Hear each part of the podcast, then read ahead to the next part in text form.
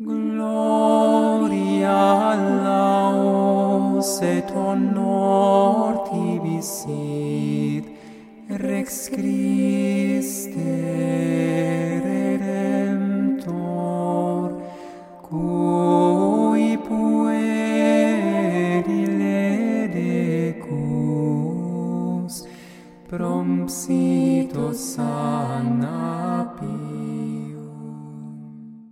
Chapter 2 It is easy and agreeable to occupy oneself with God.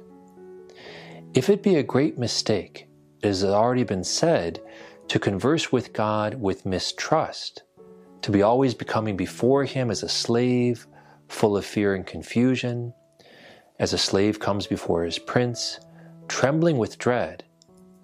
It would be a greater mistake to think that conversing with God is but weariness and bitterness. No, it is not so. Her conversation, speaking of wisdom, hath no bitterness, nor her company any tediousness. Ask those souls who love him with a true love, and they will tell you that in the sorrows of their life they find no greater, no truer relief than a loving conversation with God. Now, this does not require that you continually apply your mind to it so as to forget all your employments and recreations.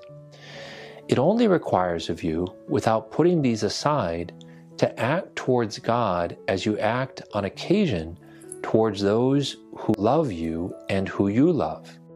Your God is ever near you, nay, within you. In Him we live and move and are. There is no barrier at the door against any who desire to speak with him. Nay, God delights that you should treat with him confidently. Treat with him of your business, your plans, your griefs, your fears, of all that concerns you. Above all, do so, as I have said, with confidence, with an open heart. For God is not wont to speak to the soul that doesn't speak to him inasmuch as if it be not used to converse with him, the soul would little understand God's voice when he spoke to it. And this is what the Lord complains of in the Song of Songs, saying, Our sister is little. What shall we do to our sister in the day when she is to be spoken to? Our sister is but a child in my love, in other words. What shall we do to speak to her if she understands me not? God will have himself esteem the Lord of surpassing power and terribleness if we despise his grace.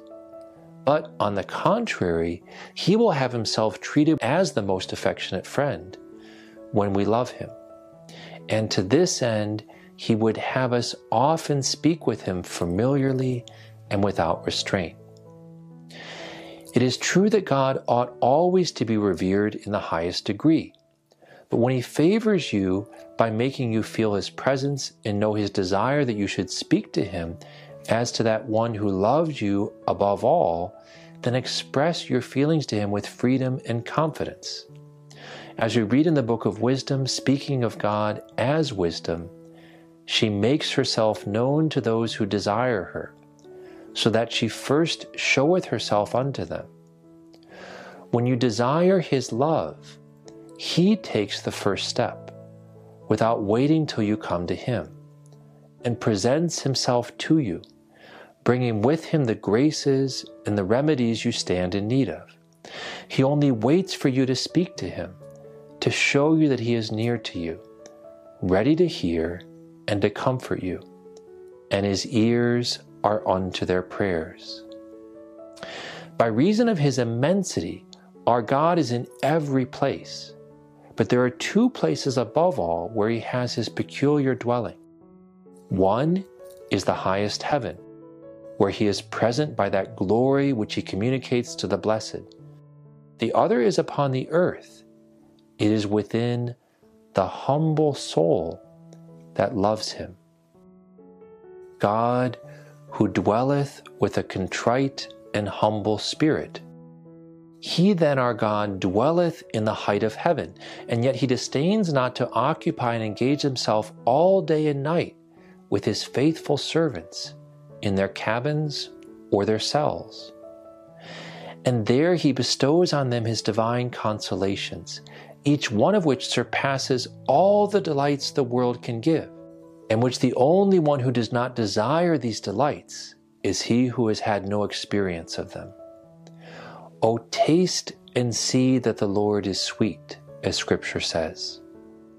Friends in the world have some hours in which they converse together, and other hours in which they are apart. But between God and you, if you wish, there shall never be one hour of separation. As we read in the book of Proverbs, Thou shalt rest, and thy sleep shall be sweet. The Lord will be at thy side. You may sleep, and God will place himself at your side and watch with you continually. As Scripture says, I will repose myself with him, and he shall be a comfort in my cares and grief. When you take your rest, he departs not from beside your pillow. He remains thinking always of you.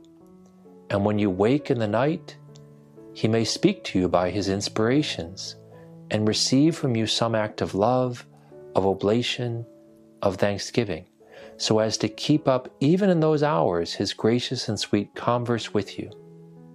Sometimes also he will speak to you in your sleep and cause you to hear his voice that on waking you may put into practice what he has spoken. As he says, I will speak to him in a dream. He is there also in the morning to hear from you some word of affection, of confidence, to be the depository of your first thoughts, and of all the actions which you promise to perform that day to please him, of all the griefs too which you offer to endure willingly for his glory and love. But as he fails not to present himself to you at the moment of your waking, do not fail on your part to give him immediately a look of love and to rejoice when your God announces to you the glad tidings that he is not far from you, as once he was by reason of your sins, but that he loves you and would be beloved by you.